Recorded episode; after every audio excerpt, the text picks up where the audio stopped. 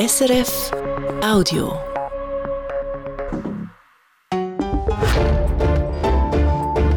SRF 1. Die Samstagsrundschau mit Elian Leiser. Bald ein Jahr ist es her seit dem Sturz der Credit Suisse. Der Notfusion durch die UBS, intensive Verhandlungen in einer Nacht- und Nebelaktion. Notrecht hat müssen angewendet werden und mit drin in dem Strudel von diesen Ereignissen ist Marlene Amstadt Verwaltungsratspräsidentin der Eidgenössischen Finanzmarktaufsicht, der FINMA. Herzlich willkommen, Frau Amstadt, in der Samstagsrundschau. Grüß dich, Frau Leiser. Ja, wir schauen kurz zurück, wir schauen sicher auch führen. Wir wollen aber anfangen in der Aktualität. In dieser Woche nämlich hat sich die Elite aus Wirtschaft und Politik getroffen am Weltwirtschaftsforum WEF in Davos. Und was aufgefallen ist, die UBS ist dort sehr präsent gewesen. Alle wichtigen Leute, alle wichtigen Köpfe vor Ort auf, diesen, auf dieser Bühne mit dem neuen Selbstbewusstsein von einer Megabank von der Banken Aufpasserin. Von Ihnen, Frau Amstadt, ist nicht so viel zu sehen am WEF. Warum nicht? Ja, das stimmt. Wir sind nicht äh, am WEF äh, dort äh, vor Ort gewesen.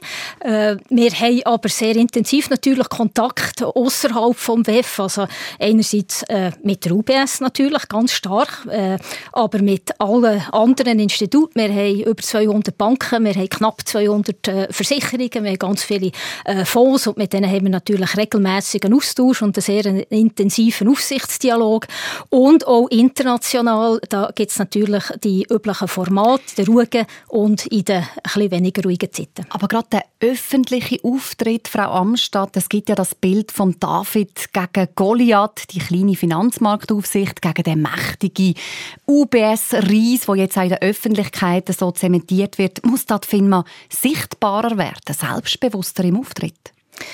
Also ich glaube, es gibt zwei Sachen auseinanderzuhalten. Das erste ist die Durchsetzungsfähigkeit der äh, Firma. Die, die haben wir. Äh, ich kann das dann auch gerade ein bisschen illustrieren anhand von, äh, von Zahlen. Ich glaube, wir gehen äh, sicherlich noch darauf, darauf ein. Das andere ist die Sichtbarkeit im, im Sinn von der öffentlichen Sichtbarkeit. Ich glaube, das ist ein ganz wichtiges Anliegen, das wir haben. Also einerseits, dass unsere Aufsichtstätigkeit, dass wir die nicht müssen verstecken müssen. Im Moment ist es so, dass explizit im Gesetz festgehalten worden ist, dass ein Teil unserer Aufsichtstätigkeit, nämlich die Enforcement, unsere verschärfte Waffen, dass wir die bei abgeschlossenen Verfahren, dass wir die nicht dürfen öffentlich machen anders als unsere Kollegen im, im, im Ausland.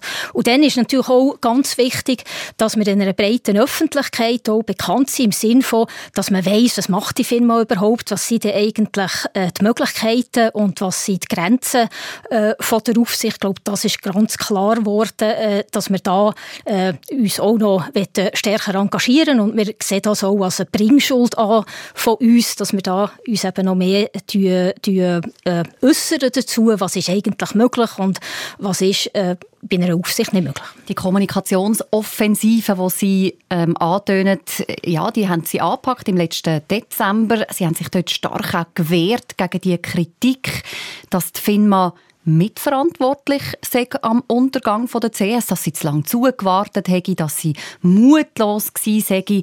Ähm, da haben sie eine lange Liste an Massnahmen veröffentlicht, wo sie gegen CS ergriffen haben. Unter dem Strich mit der Aussage, die FINMA hat keinen Fehler gemacht. Ich glaube, das wäre so in dieser äh, unterm Strich äh, Zusammenfassung äh, wirklich zu verkürzt und würde nicht ganz treffen, äh, was wir haben die Absicht gehabt, an dieser Medienkonferenz uns zu äußern und was auch im Bericht äh, steht. Ich glaube, es hat zwei Elemente, die dort entscheidend sind. Berichten äh, dargelegt. Das eine ist, ja, wir haben natürlich einen gewissen Ermessensspielraum, den wir anwenden können mit den Instrumenten, die wir hier und jetzt äh, schon, schon haben. Und den wollen wir noch ausdehnen. Und auf der anderen Seite ist es so, ja, damit wir wirklich bessere Karten in der Hand haben, für das brauchen wir wirklich neue Instrumente und da sind wir entsprechend auch äh, aktiv geworden, das äh, zum Ausdruck zu bringen. Bleiben wir noch kurz beim Blick zurück auf den CS-Untergang. Und zwar ähm, haben Sie zwar sehr viele Massnahmen ergriffen, eben, Sie sagen das, was möglich war in dem regulatorischen Rahmen. Sie haben aber auch gesehen, dass die Massnahmen nicht greifen bei der CS. Und wäre das nicht der Moment gewesen, als FINMA zum sagen, stopp, so geht das nicht? Da muss ich vielleicht den Rahmen gerade kurz ein bisschen auftun und einordnen. Der, der Credit Suisse Fonds, der natürlich auch wahnsinnig wichtig und äh, äh, grosser ist und ein tiefer Einschnitt in den Ereignis vom äh, Finanzplatz äh, Schweiz. Wenn man das den ein auftut, den Rahmen, dann sehen wir, dass insgesamt bei den Instituten sind bei 90 Prozent, also bei der überwiegenden Mehrzahl von den Instituten und von den Verfahren, die wir führen gegen Banken, Versicherungen und Wertpapierhäuser, dort können wir der ordnungsgemäße Zustand, wie das so schön heisst im Aufsichtsrecht, innerhalb von drei Monaten wiederherstellen. Also, also die Banken hören und äh, die Versicherungen hören dort auf sie? Sie hören nicht nur, sondern sie tun natürlich äh, das entsprechend auch umsetzen. Und äh, wir haben dort entsprechend auch ganz klare Erwartungen an die Institute. Und die werden, wenn wir jetzt eben so unsere stärkste Waffe, das Enforcement, die, äh, die Enforcement-Abklärungen einleiten, dann ist in der überwiegenden Mehrzahl von diesen Instituten innerhalb von drei Monaten der ordnungsmäßige Zustand wiederhergestellt. Aber, der hat natürlich absolut einen Punkt, 90 Prozent ist nicht 100 Prozent, sondern da gibt es 10 Prozent. Und die Credit Suisse auf jeden Fall, um das ein bisschen zu ordnen, die sind natürlich am ganz äußeren Ende von diesen 10 Prozent und haben natürlich in gewissem Hinsicht auch die gesetzlichen Grundlagen ein bisschen austribbelt. Und das tut uns jetzt eben auch zu, dazu veranlassen, dass wir neue Instrumente äh, die, äh, fordern und, und äh, vorschlagen. Was mir ganz wichtig ist hier, ist, dass bei diesen 10 Prozent das tut eben insbesondere auch die Credit Suisse einschließen dort ist es nicht gemacht, mit irgendwie ein bisschen härter auf den Tisch hauen oder äh, den Banken ein bisschen mehr in die Augen schauen oder, oder generell schon ein bisschen härter auftreten, sondern für diesen Bereich, dort brauchen wir wirklich neue Instrumente und Instrumente, die wir vor allem auch in dem Bereich einsetzen wollen, wo es bei der Gretis besonders gekappert hat. Äh, wir sagen allgemein Kultur und man kann es vielleicht mehr unter Corporate Governance äh, zusammenfassen. Aber das ist eine Erkenntnis, die Sie jetzt haben, die es CS schon nicht mehr gibt. Damals haben Sie sich in dieser Entwicklung austrippeln lassen? Wir haben natürlich laufend haben wir unsere äh, Aufsichtstätigkeit haben wir, äh, intensiviert und wir haben unsere Instrumente entsprechend auch äh, vorgebracht. Wir haben natürlich auch, äh, schon bevor die Credit Suisse dann am Schluss in diesem Märzwochenende gelandet ist, haben wir zum Beispiel auch Instrumente auch schon gefordert, aber das ist auch etwas, das ist absolut am Gesetzgeber. Der Gesetzgeber muss darüber entscheiden, das können wir uns selber nicht geben und das dauert halt auch einen Moment, bis man dann äh, entsprechend äh, solche Instrumente äh, durch einen ganz gesetzgeberischen Prozess auch durch, äh, äh, ja, durchgemacht hat. Jetzt, wenn Sie zurückschauen, äh, Marlene Amstadt, hat es dann den Moment gegeben, wo die FINMA hätte können wir reagieren und die CS hätte gerettet werden den Vollkasko äh, gibt es nie bei der äh, Aufsicht. Es ist ganz klar, dass die Verantwortung hier für äh, so einen Fall, wo wir, äh, wie wir jetzt hier bei der Credit Suisse haben, beim äh, Credit Suisse Management, beim äh, Verwaltungsrat äh, auch anzusiedeln ist, wo ein Vertrauensverlust hat verursacht durch die vielen Skandale, die sich haben aufsummiert und durch äh, zögerliches Umsetzen von einer Strategie, die man sich gegen wieder hat vorgenommen, aber wo man dann nicht wirklich wirklich ähm, am Ende äh, wirklich hat, hat, äh, hat umgesetzt. Die FINMA hat, und das haben wir in diesem Bericht eben auch dargelegt, hat frühzeitig die Risiken erkannt. Es ist nicht so, dass jetzt plötzlich neue Risiken wären auf, ein, auf ein Radar gekommen. Wir haben die frühzeitig erkannt. Wir haben die auch äh, bemängelt äh, auf den üblichen Pfad, wie man das als Aufsichtsbehörde tut. Und wir haben entsprechend auch Massnahmen ergriffen. Das sind eben die Massnahmen, die wir in diesem Bericht haben dargelegt, wo, was ich noch äh, erwähnen wirklich einmalig ist, weil normalerweise dürfen wir ja nicht aus dem Aufsichtsdialog genau. so berichten. Über die Transparenz äh, reden wir dann noch. Das ist sicher ein interessanter Punkt. Grundsätzlich kann man festhalten, die FINMA, die äh, ja, versucht jetzt da wirklich auch darzulegen, was sie alles gemacht haben und sagt selber, die Schuld eben am Untergang von der CS liegt bei der CS, beim Management. Das heißt aber auch, unterm Strich mit einem anderen Management wäre es besser gekommen? Wir können das nie äh, abschließend äh, abschließend klären. Aber das wäre das wär, äh, sozusagen äh, der logische Schluss oder, aus dieser Aussage. Man, man, muss sich das, man muss sich das im Detail anschauen. Es sind ja immer noch zahlreiche äh, Untersuchungen und Berichte sind entsprechend auch im, im Gang. Ich will hier auch nicht irgendetwas äh, vorgreifen. Was man kann sicherlich festhalten ist, dass die Credit Suisse, dass man die dann, äh, auf diese Art und, und Weise auch im Märzwochenende hat wiedergefunden das hat damit zu tun mit einem Vertrauensverlust äh, bei den Kunden, bei den Aktionären, bei den Mitarbeitern. Und der Vertrauensverlust, das ist, äh, oder das Vertrauen generieren, das ist nicht etwas, was eine Aufsichtsbehörde kann, äh, äh, bewerkstelligen sondern das ist, weil solange wir in einer Marktwirtschaft äh, sind, ist das eben auch zu verorten im, äh, im, im Unternehmen. Aber Geschwindigkeit ist natürlich interessant, oder? Also Sie wissen vielleicht, auf was ich raus. Wir haben jetzt äh, bei der UBS heute eigentlich das Vertrauen, das da ist in das Management. Die UBS ist auch anders aufgestellt, logischerweise, äh, wie eine Credit Suisse das war. Aber das könnte sich ändern, je nachdem, wer den Dampfer übernimmt. Ich glaube, da wird jetzt nicht auf einzelne Institute eingehen, sondern einfach ganz generell ist das natürlich klar, dass äh, Vertrauen kann sehr schnell äh, kann, kann auch wieder verschwinden. Äh, Im Fall jetzt hier bei der Credit Suisse haben wir allerdings auch gesehen, dass, dass das wirklich eine längere Geschichte ist gewesen. Ja, der Fokus ist sehr stark auf das Wochenende. Das Interessen an der Ereignis rund um das Wochenende sind natürlich sehr groß und gleichzeitig ist das natürlich auch äh, eine längere Geschichte. Das hat sich über also es lange nicht ein schlechtes Management, meinen Sie? Ja, also, es gibt wirklich verschiedenste Faktoren, die da, wo da, äh, wo, wo da auch einen Beitrag äh, äh, geleistet haben in dem Sinn. Und, und es ist wichtig, dass man, dass man es im, im Detail analysiert. Aber ich glaube, der, der Vertrauensverlust, das einer den Kernelemente von der, oder Wurzeln äh, von dem, äh, ist, ist sicherlich auch etwas, wo man, ja, wo man eben auch mit dem Management oder äh, vom, vom Unternehmen muss auch in Verbindung bringen. Der Ökonom Tobias Straumann der schreibt in der NZZ kürzlich, die Wahrscheinlichkeit, dass auch die UBS könnte hops gehen, die sagt, Zitat, recht groß. Ist das auch Ihre Einschätzung? Schau, das ist unsere Aufgabe, dass wir äh, die UBS, die natürlich ja, gross ist, dass wir die vollumfänglich äh, beaufsichtigen. Und da haben wir jetzt natürlich auch schon Massnahmen getroffen. Wir haben die Teams haben wir, äh, entsprechend auch vergrössert. Das 40 ist Leute, die jetzt direkt und indirekt in der Firma für die UBS äh, zuständig sind? Es sind weh, es sind sogar noch mehr Leute, also wir tun das äh, entsprechend auch flexibel anpassen.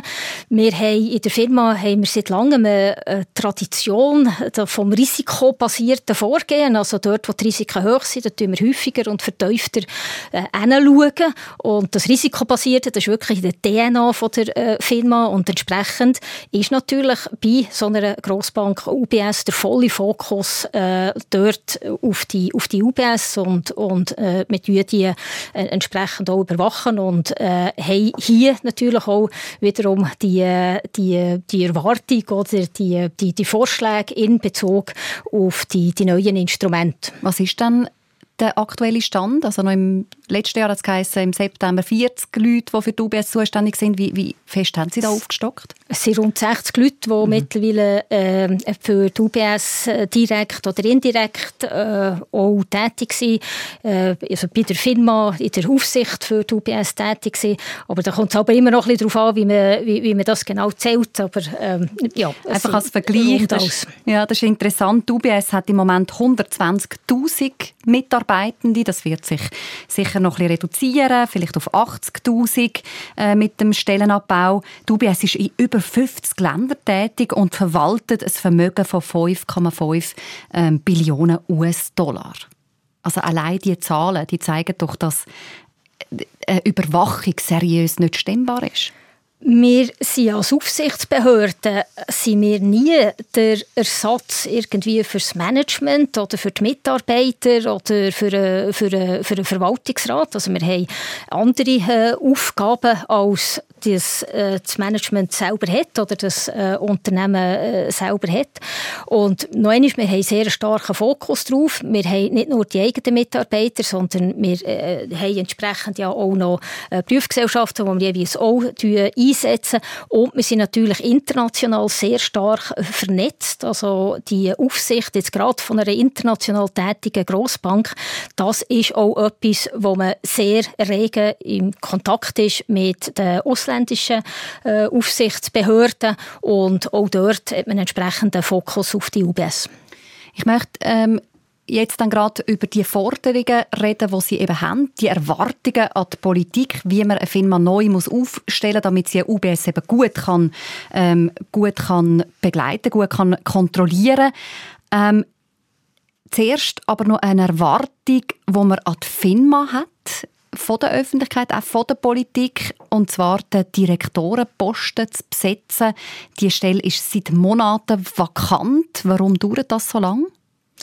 Ja, also zunächst, also wir äh, haben natürlich hier mit dieser Direktorenstelle wirklich auch äh, eine Position, die, glaube so spannend und interessant ist, wie wir das noch kaum einmal hatten.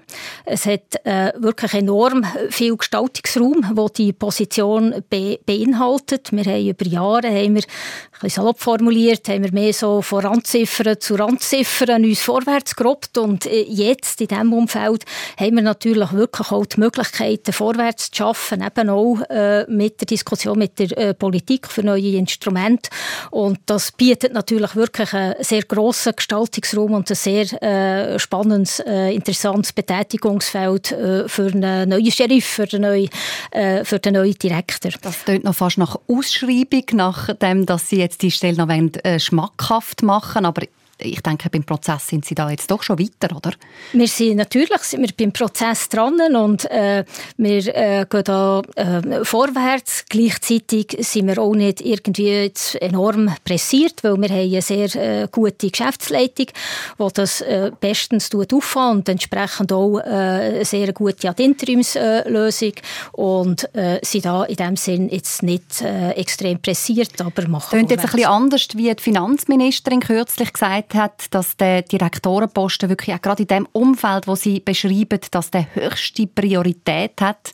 Also von Seiten Verwaltung macht man Ihnen da ein bisschen Druck?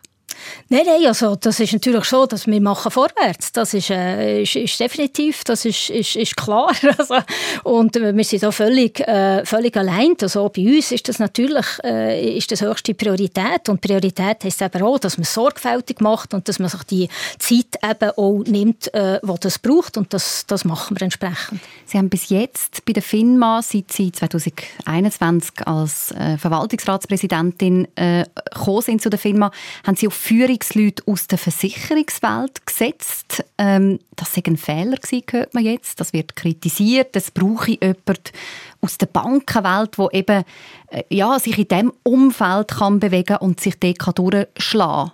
Würden Sie das heute auch so sehen? Ja, also der Direktor ist nicht jetzt einfach nur äh, Versicherungsmensch gewesen, sondern ist natürlich definitiv auch Bankwissen äh, gehabt. Bankwissen äh, ist zentral, das ist absolut offensichtlich. Äh, aber gleichzeitig werden wir auch bemerken, glaube, ich glaube, an einem ist die Credit Suisse nicht gescheitert am, am, Bankwissen. Das ist nicht wirklich äh, so gesehen, also wie zum Beispiel 2008. 2008, da haben wir komplizierte, komplexe Finanzinstrumente gehabt und dort ist das Bankwissen wirklich vorrangig äh, ein entscheidender Faktor gewesen. Jetzt hier bei der Credit Suisse geht es wirklich eben, es ist um, um Corporate Governance äh, Aspekt gegangen, es ist nicht um komplizierte Finanzmarktinstrumente gegangen. Äh, aber, aber jetzt auch für die Zukunft, äh, dass man gut gewappnet ist, würden Sie schon sagen, da braucht es jemanden, der wirklich das Bankenwesen von innen kennt? Also wir haben ja jetzt äh, auch schon äh, exzellente Leute, die, die die Banken äh, sehr gut kennen und sehr bewandert sind auch mit der Aufsicht im, im, im Bankenbereich. Und ja, es ist natürlich klar, dass Banken ein besonderer Fokus ist und in Zukunft auch wird haben. Und da hört man auch einmal in Amstatt, es brauche eine starke Persönlichkeit, jemand, der Ihnen als machtbewusste Verwaltungsratspräsidentin, als das gelten sie, kann Parole bieten. Würden Sie das unterschreiben? Es braucht jemanden, der kann, kann gestalten kann. Und äh, ich glaube, jetzt äh, haben wir sehr außerordentliche Zeiten gehabt. Und die außerordentlichen Zeiten bringt es halt einfach mit sich. Das ist überall so, dass äh, dann der Verwaltungsrat und das Gesicht vom Verwaltungsrat, das Präsidium, halt dann halt auch mehr gesehen wird. Das hat jetzt nicht irgendwie mit Personen zu tun, sondern es hat auch mit den Zeiten zu tun, die wirklich außerordentlicher nicht könnten, könnten sein. Wir brauchen auf jeden Fall, äh, braucht immer starke äh, Persönlichkeiten und, und äh, auch bei uns gilt, dass wir äh, zwei Gremien haben, eine Geschäftsleitung und einen Verwaltungsrat. Jeder hat äh, klar abgrenzte Kompetenzen und äh, ist da mit starken Führungspersönlichkeiten unterwegs. Aber gerade im Moment haben Sie natürlich auch müssen gewisse Kompetenzen von dem vakanten Direktorenposten übernehmen. Das ist klar. Da sind Sie aber bereit, den Schritt wieder zurückzumachen. Ja, absolut. Also ich glaube, das ist äh, etwas, was alles, äh, alle äh, im Verwaltungsrat ist da auch darauf freuen. Kann ich jetzt wirklich gerade so sagen, dass wir äh, wieder äh, ein bisschen normalere Zeiten haben. Es ist ja also auch schon vor der Credit Suisse, eigentlich gerade mit Schlag eigentlich vom Präsidium, das ich übernommen habe, ist zuerst Covid gesehen, nachher ist die Ukraine-Krise und dann eben noch hat es ab im Oktober äh, 22 wirklich bei der Credit Suisse noch äh, ja, absolut äh, außerordentliche Situationen gehabt. Und also ich bin die Erste, die mich da äh, sehr darüber freut, wieder mal ein bisschen in normaleren Bahnen zu sein und dann auch wieder dürfen, äh, einen Schritt zurück zu machen. Ja.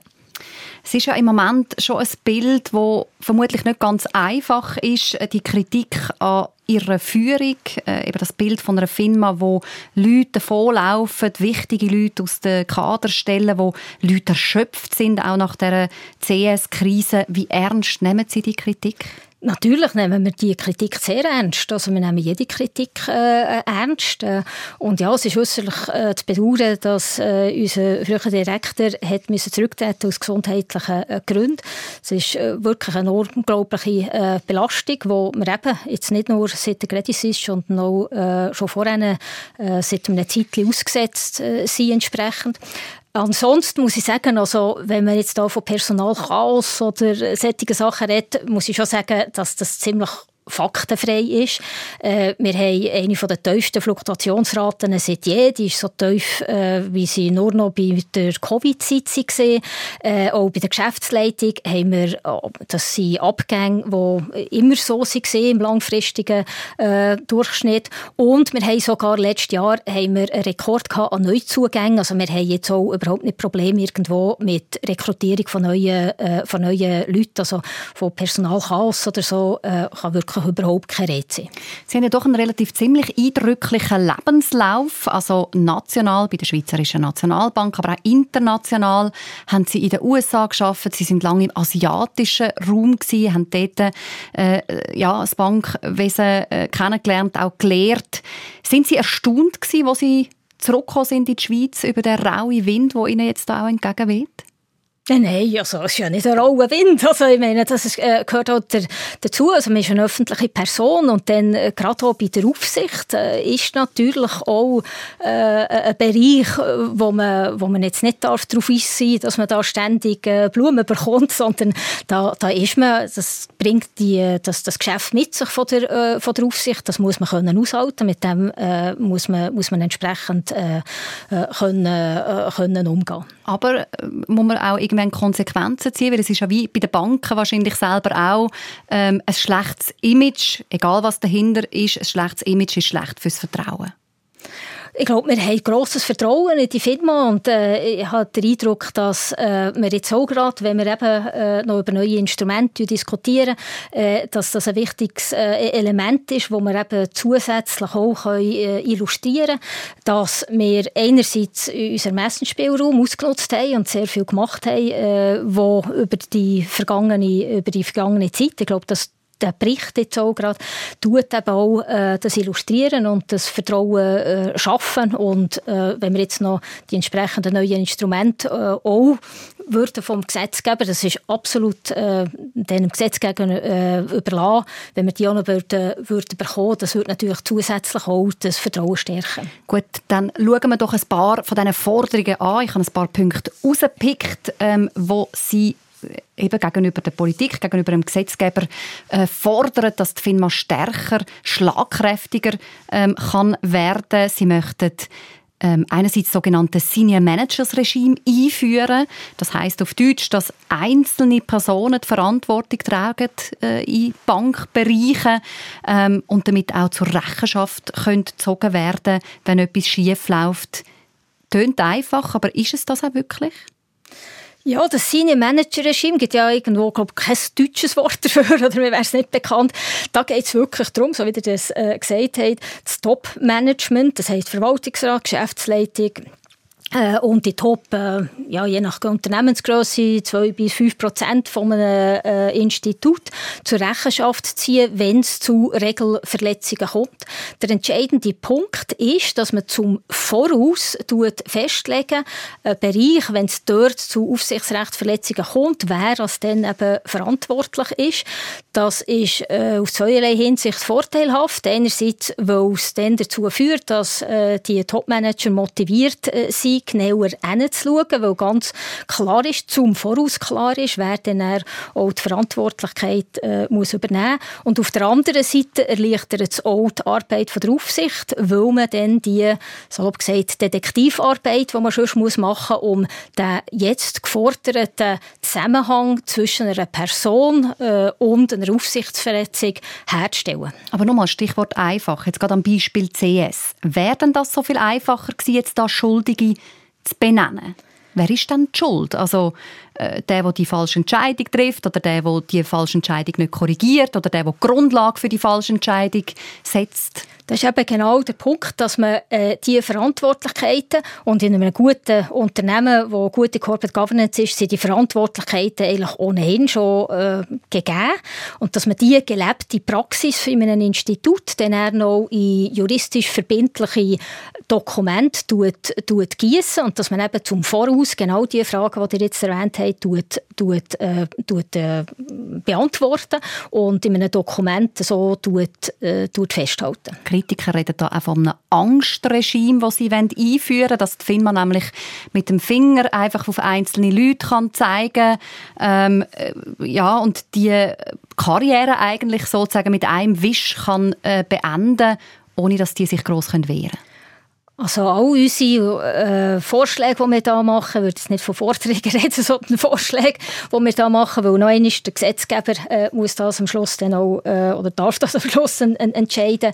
Ähm, äh, überall dort äh, muss, man, muss man festhalten, dass ähm, die international schon usant sind. Also das sind Instrumente, wo, wo man kennt. Also insbesondere Bussenkompetenz ist zum Beispiel praktisch überall gegeben.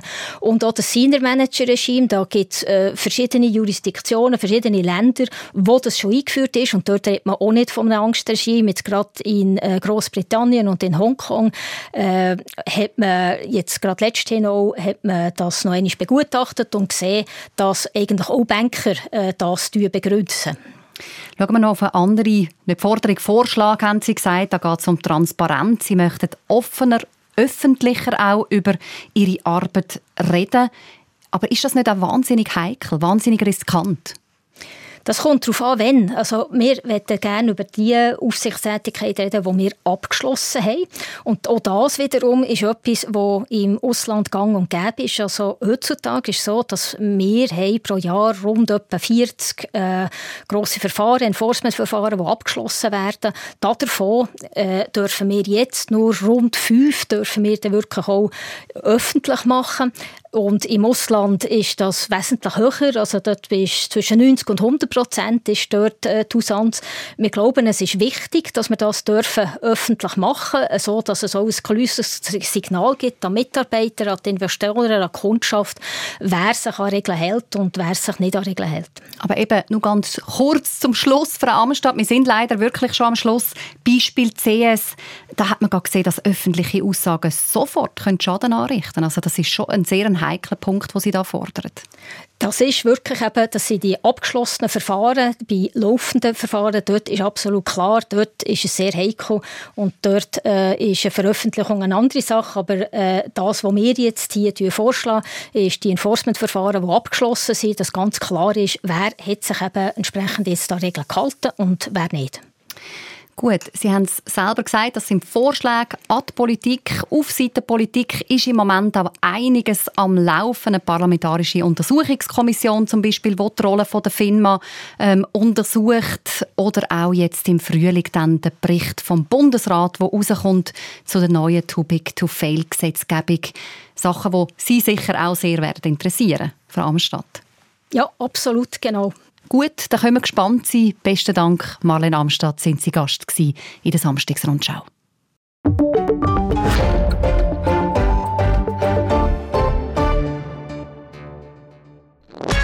Das war ein Podcast von SRF.